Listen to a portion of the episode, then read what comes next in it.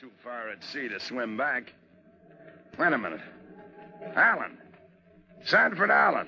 Is that you in the corner? Yeah. Kinda cozy, ain't it? All of us together here like this, huh? What'd they do? Slug you too? Yeah, with the old payroll gag. Come up and get your pay. And they slug you. Guess who else is here? Tony? Yeah. Tony, how's it going, Tony? I stick to the knife in his belly someday. That's what the Tony Manceo do someday. Stick to the knife. Yeah, you better not stick in a knife or you get swinging the head on the gallows. They call that mutiny, Tony. Oh, uh, meet Mr. Allen Tony. This is Pym, Gordon Pym. Hiya, Pym. Hello. How long are we out for, do you know, Allen? Sure. Six months. You listen to the Tony, Peters. Listen to Tony. We stick together this time, you know? He cut off my arm. Someday I cut off his head. Ah, shut up. It's a lot of gab.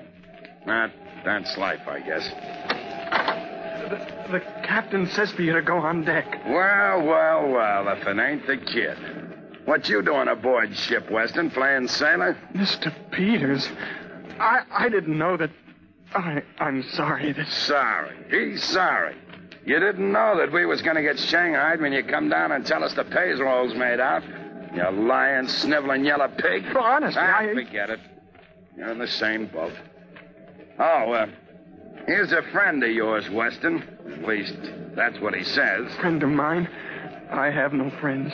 No friends at all. I. Watch out, Mr. Manceo. Don't touch me. Tony, not touch you. I don't want to get my hands dirty. We don't want no dirt in our food, huh, Tony? I. I can't help what Father does. I never wanted to be a sailor anyway. You know that, Mr. Peters. You know that. I hate the sea. Hate the doggone thing. I'll leave the kid alone.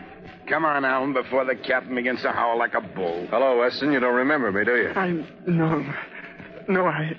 I don't. The name's Gordon Pym. I used to live next door to you in Nantucket ten years ago. You remember? Gordon. How did you get here? I came aboard looking for a job, and I got one, but not the kind I'm looking for. Well, I hadn't any idea, Gordon. Gordon, wait till you see Father. Wait. He's so changed. All of us are so changed. You'll see.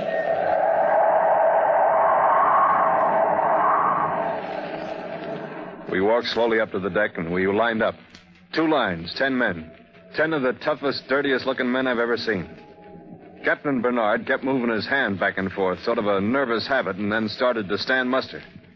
He didn't recognize me, and I didn't mention our old friendship.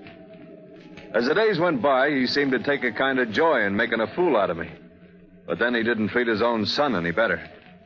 As for Peters, he hated him and wanted to get something on him. But Peters was smart and stayed out of trouble.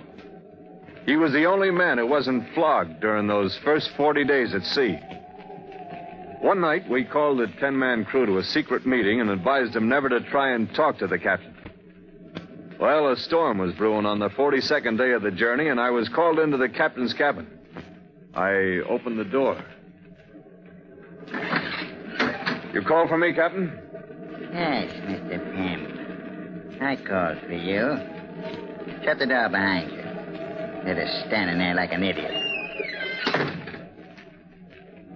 My son tells me that you're giving out free advice these days. Gordon, I didn't. I didn't. I, I swear. Shut up, you sniveling swine. Calling you my son makes me ill.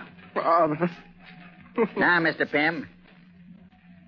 I heard you've been advising the men to obey me blindly because you think I've an idiot mind. Captain Bernard, I said nothing of the kind. Don't lie to me, Mr. Pym. I've known you for many years. Oh, so you do remember. I couldn't very well forget, could I? Despite my idiot mind. I tried to treat you as I've treated the other men. You've taken advantage of me. Whispering behind my back. Trying to turn my son against me. Plotting with Mr. Peters.